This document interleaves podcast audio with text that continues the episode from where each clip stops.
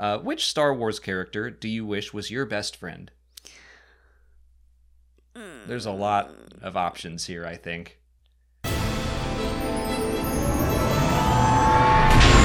What's up everyone and welcome to the weekly Q&A. Real quick before questions, we need to send a shout out to Kenwood who joined our Patreon at the Jedi Council level this past week, which is insanely generous, so thank you so much for your support. For our first question, Cameron Story asks our thoughts on the supposed Disney Plus 2024 schedule.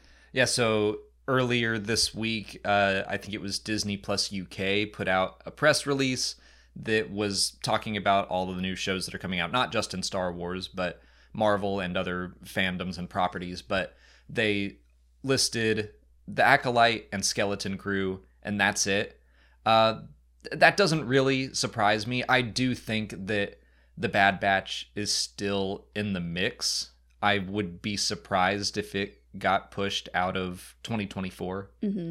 Yeah, I mean, I think the title of the article was something about like new shows coming in 2024. So maybe I, I took that as Bad Batch season three was still coming, but it's a season three of an ongoing show, so maybe that's why it wasn't on there, and also because it wasn't live action. Yeah, I, I, think you are potentially right there. I, I have to go back and look at the press release, but it could just be about here's all the new series coming. Uh, I, I do know that they listed some animated projects like the X Men '97 reboot uh, but again, that would be something new to Disney Plus. Yeah. And so I, I, would just be really surprised if Bad Batch didn't come out next year. Uh, same with Tales of the Jedi. Um, Andor, though, that's really what sparked a lot of discussion of like, are we still getting Andor in 2024? I was skeptical we would get Andor next year, even without this press mm. release happening. Yeah, uh, because the strikes, when the strikes happened, Andor was still in like pre-production, right? Oh no, they were close to finishing. But they still had filming to do. Yeah, they had like uh, I don't know how much left. They were close to finishing all of their filming. Hmm. So I did think it was possible that you know they could do post production on the episodes that they had filmed and then finish filming and then go into post production for those last two episodes or however many and I thought thought it was possible for 2024, but it would be like right on the edge. Yeah, I kind of expected it to be pushed to 2025, unfortunately, but it is giving us the opportunity to get two brand new shows that are highly anticipated.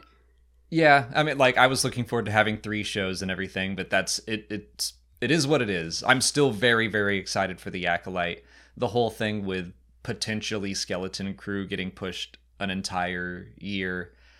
I, I feel like that is if they want it to be a, a holiday season show, then there's not really room in the schedule for all three of them because I don't think Andor is going to be done before the holiday season. I think it's good to give some room for the Mandalorian. Like I don't I don't know if anyone thought there would be another season of Mando next year. They haven't even entered filming for that yet, so but there's no way.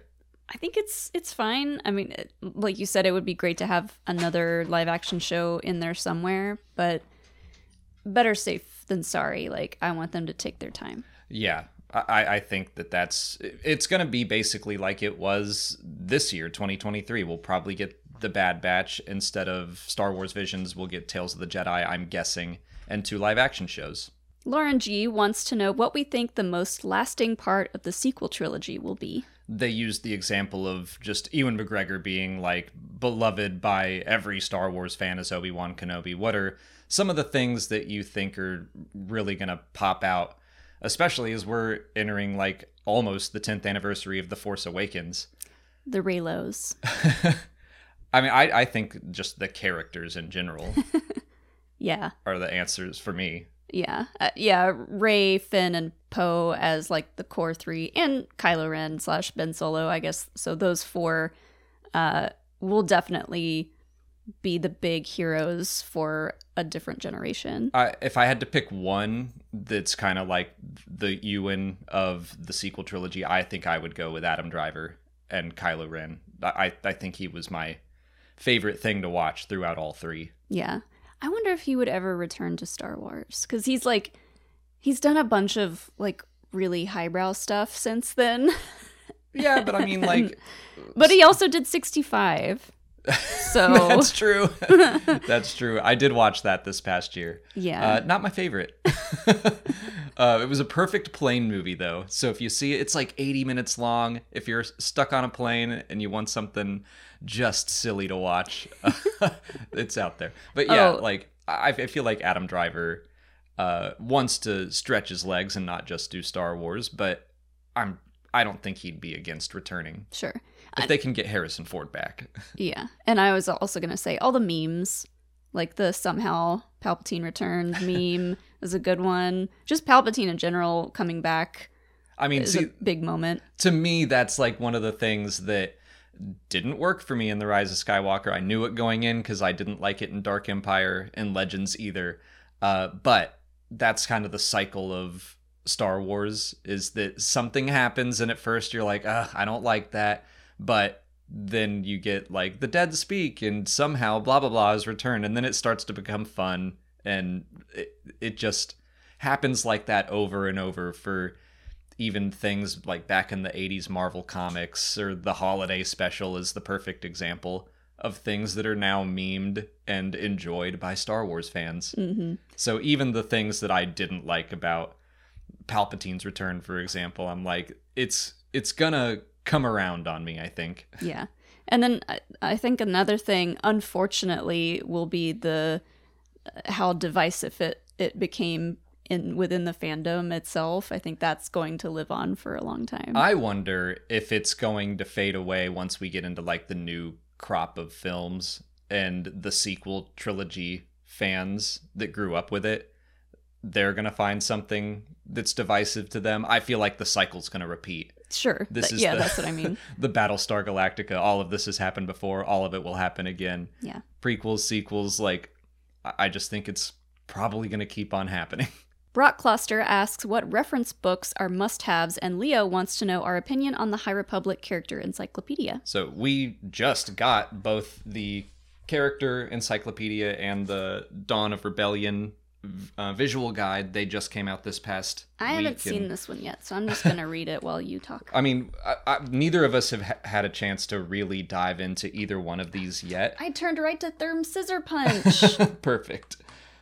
So, I, from what I've seen of the character encyclopedia, I really enjoy it. Like they, in the opening pages, had new details that I didn't know about the High Republic era. So, so far so good. I'm really looking forward to just taking some time over the holiday season to read both of these. hmm I feel like we haven't had uh, a lot of Star Wars reference books lately, and so especially something like the Dawn of Rebellion visual guide, I'm like, yeah, this is bringing me back. That one is a good one too. It, it, I mean, I love the timelines book, but this is like specifically the the rebellion timeline kind of broadened a little bit, which is nice to to just be able to like pick apart different moments of that chunk of time in its own book. And they do place some specific events in the timeline, which is always nice for me. And speaking of that, I would say that my favorite reference book is the Timelines book. Uh, I I love this one. It was just made for me basically, but it came out uh, April or May, like right around when Star Wars Celebration happened. Mm. Uh, immediately had me. Oh yeah, it had to be April because I was changing things in the canon timeline video. So that one I think is a must-have. If you're looking for any others, uh, I would just go with like this one, the complete visual dictionary, because you can kind of go movie by movie hmm but this one collects uh, just about all of the films uh, up through episode 9 i think you know you can get deeper into like the the vehicles and the incredible cross sections but this one does a little bit of everything so i, I feel like it's a good well-rounded one to have Do the art of books count yes as reference books? Yeah, those those are some of my favorite ones to read just because all the the stuff that's written in it is really interesting and you get to get a better sense of what some of the behind the scenes processes were. That's the closest thing we have right now to just like a making of this movie book. Uh, it's mostly it's centered around the concept art for all of them, uh, but they also have them for the High Republic and Galaxy's Edge and stuff. But yeah, those are really fun and interesting to read into the process. So it's more of like a an out of universe reference book, but still still fun. This one I am really excited to dive into though, because I'm almost finished with Eye of Darkness, and I just being able to read the High Republic books and then go through this and look at what they all look like is like really helpful for me. I'm a very visual learner, so there's so many names and so many characters in those High Republic books. So having this as like a little bit of a guide to keep track of all that in your head helps a lot. Yeah, I know people have said that's like a bit of a hurdle for them. Is just there's so many names, and that is true. Uh, even I am like, okay, which Jedi is that? And I've had to look them up on Wikipedia, but now we'll have this to just flip to and be like, okay, right, it's that one. yeah, I mean, th- sometimes the characters will be on the covers, but they need to like condense this and like put little character bios of who's in which book in the books themselves. that would probably be a lot, but having this, I think, will help a lot. Today's video is brought to you by HelloFresh. The holidays are right around the corner, and HelloFresh can help take the stress out of dinner by delivering everything you need to cook up tasty meals right to your door, saving you tons of time. As YouTubers, Molly and I have a crazy and often unpredictable schedule, and the holidays are no different. That's where HelloFresh's 15 minute meals come in. These quick fixes help you get a wholesome meal on the table in less time than it takes to get delivery. So skip that extra grocery store trip and instead get fresh ingredients and delicious recipes delivered with HelloFresh. Just pick your meals, decide on a delivery date, and sit back. That's why it's America's number one meal kit. HelloFresh has made it so much easier for Molly and I to enjoy cooking healthy meals together every night. We just choose from over 40 recipes every week to fit our taste, so we're always trying new things. We've stepped up our cooking and tried all kinds of dishes we wouldn't have without HelloFresh. It not only saves us time, but also money. HelloFresh is cheaper than grocery shopping and 25% less expensive than takeout. That means less stress in your day and more money back in your pocket. Go to HelloFresh.com slash Star Wars free and use code Star Wars free for free breakfast for life. One breakfast item per box while subscription is active. That's free breakfast for life at HelloFresh.com slash Star Wars free with code Star Wars free. Jane Dalton wants to know what we want our silly names to be if we ever got to play background characters in Star Wars. Yeah, that, speaking of the the visual dictionaries and stuff, this would be a character that is in a couple frames in the background, but somehow they still get like a little. Here's a picture of that person and what their stupid name is, uh, like Elan Sleazebaggano or mm. Therm Scissorpunch, or the some of the examples that Jane threw out. Um, I I want to be a pilot in Star Wars, and ideally my name would be Gavin Darklighter, but that's not uh, a stupid name. So in my ideal world, I deliver a line, or maybe I don't, and I just get shot and I explode in my X-wing or whatever. So I would want my name to be something like uh, Boomy Explosion, like just a play on explosion or so you're. You're, you're gonna like go out in a blaze of glory. Uh huh. Yeah. Um, mine's really dumb. I want to be like a, a background character in like a the seedy underground, maybe a a a villain of some kind, maybe a bounty hunter, uh, hanging out like in Jabba's palace kind okay. of deal. But my name would be Emal Flatuoso, but they would call me Toots. That's my nickname. Emo Toots Flatuoso. she uses stink bombs to to take down her quarry. Oh, old Toots is here. oh, look out! It's Toots. On to YouTube questions. Jedi Pastor Aaron asks if we'd recommend reading The High Republic in release or chronological order. I feel like every time a new phase starts, uh, we get this question a lot. Uh, I've done a couple videos on it um, for phases one and two, but now that like two is done and there is a very chronological order to read these in, I think I would still go with release order just because phase one builds to certain events that then we get to see in phase two and it's kind of cool to be like oh now we're finally learning that story. And then we're only one novel into phase three right now and a few comics but even that like eye of darkness had some really fun connections back to phase two that i was like oh I gla- i'm glad i read those 1st mm-hmm. but I really don't think it's going to make that big of a difference. Well, now that phase two is done and we're into phase three, I would be curious to see what phase two was like for people who have never read any of the books and Mm. then start with phase two. Because for us, like for me, I, I guess, starting in phase one, getting to know all those characters, and then going to phase two to a completely different time, different characters, similar, you know, timeline events were happening, but it was so different that it fe- kind of felt odd to me to like jump to such a different story. So I'd be interested to see what people think of doing two, one, three, Right. but I I still think one kicks it off really well and like gets you really excited to keep reading. So I still would do one, two, three. That that's kind of my Up to you though. yeah that that's kind of my feeling too is that i felt that one was so strong and light of the jedi is such a great introduction to the era that it's gonna get you all hyped up and i wonder if like they they mapped out the whole story and the era and everything and maybe they chose to bounce around a little bit because phase two is a little bit more world building uh, a little more setting of the stage whereas one and so far three have felt like a lot more action and climactic events. So if you haven't gotten into the High Republic yet, I do think reading Phase One would be just more fun, Mhm. and then you you can kind of like ride through Phase Two, and now now that all of Phase Two's out, you can get back to the Phase Three stuff and those characters really quick. Deshaz wants to know why Chirrut wasn't able to learn to wield the Force like Sabine.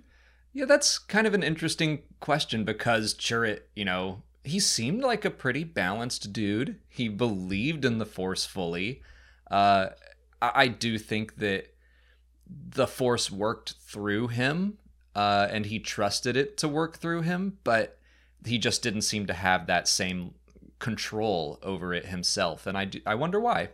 I I, don't- I don't know. I don't think he wanted to completely wield it as if to like to become a Jedi. I think he wanted to use it in his own way and probably didn't want the match master apprentice relationship and the the, the Oh, sure. trial of going through to become a Jedi. He used it however he wanted to. Yeah, I don't think he necessarily wanted to be a Jedi, but it does seem like he could have used some force powers. I think for him it was more about faith Yeah, uh, than being able to float things. it, it I, you know, I don't know how much they've really gotten into the Guardians of the Whills, and m- maybe they don't want to use the Force. Maybe they are more just like, I'll let the Force work through me, but I won't command it myself. hmm Uh, that's possible. But we also don't know Chirrut that well. So it maybe he did want to use the force, but there must have been something within him that was blocking him or something that felt out of balance. Maybe it was just the fact that he was living in a very chaotic world uh, or universe and specifically on a war-torn moon. Mm. So I mean, it would be tough. Ziggy Space Dust asks if we are Doctor Who fans. Uh, this is because of all of the stuff coming out on Disney Plus, and I know a lot of people are celebrating it. Uh, Huyang and David Tennant, we have that Star Wars connection, but Tom Baker. uh, yeah, Tom Baker and the Bendu. But no, we're not really Doctor Who fans. We have tried a couple of times. We've seen episodes that we like, but it's just never really gripped me. Yeah, it's like such a big show. You know, th- there's a big fandom behind it. We've given it a solid try, A couple a times. A couple solid tries. We watched the first season with, Chris Eccleston. yeah, and we watched some of the second season, and then we've watched like random episodes here and there. But I don't know. I mean, it's just, for me, it feels like an overwhelming fandom to try to get into. And after giving it a couple of shots, I'm like, eh, it's not really for me. It, it is a lot. I, I think it's maybe a little too campy for my taste. Although we did start the David Tennant years, season two, and I was enjoying it more, but it just still didn't really hook us. So maybe one of these days we'll try again. I do really like the the Weeping Angels episode. Yeah. Uh, we like we've seen a handful of episodes that were very enjoyable, but we just have never gotten into that fandom. And as we've been doing the past few months now, we're going to close out with a conversation card. Uh, which Star Wars character do you wish was your best friend? There's a lot of options here, I think. Grogu. Would he be a friend? Like, Yes. or would he just be something cute you had around? Could he Can't offer he be you advice? would he offer you advice and conversation, or would he just sit there? I don't and- need advice or conversation. You told me about how last night you were just talking to to Hilo. I, I feel Well, like yeah. you would want to have conversations with Grogu. I talk to Hilo, but he doesn't talk to me back, and it's fine. Yeah, you, you, it's okay. You don't want anyone to say anything back. You just want Is this a gonna- little green thing to talk at. Is this just my only best friend from for the rest of time? That doesn't say that. Just I'm picking Grogu. okay. Very That's predictable No surprise there. answer. Well, I'm, I, I'm going to go a little predictable too. I was going to go with B2EMO, just because I want to hug him, Yeah. Pick him up, carry him around. He looks heavy, but I want to I want to protect him and make sure he's safe He could and play- show him a good time. Yeah, he could play with Hilo and Pippin and you know, we work from home, so he you could put his little charging station right next to your desk and he could just talk to you all day. Yeah, he can charge away. Like he doesn't have to go out and find Cassian in the junkyard. He can just hang out. Are you going to make him lie for you? Only if he has enough battery power. I guess we'd have to get like something for the stairs. He couldn't handle stairs on his own, I doubt. Yeah. We could get him like a one of those just little like, like, shoot down the stairs. Oh, a little slide. Either that or we just hear him like tumbling down every day. Mhm. But yeah, he just he just wants to be around people. He was so sad in that episode when Maarva died and he's like, "Brasso, will you hang out with me?" I'm like, "I'll hang out with you." We'll take him. That's all the time we have for questions today. If you want to leave a question for next week's video, just put it in the comments below or sign up for Patreon to join our weekly Q&A discussion. If you haven't already, please like this video, subscribe to the channel, Follow us on X, Threads, Blue Sky, TikTok, and Instagram. and as always, thanks for watching and may the force be with you.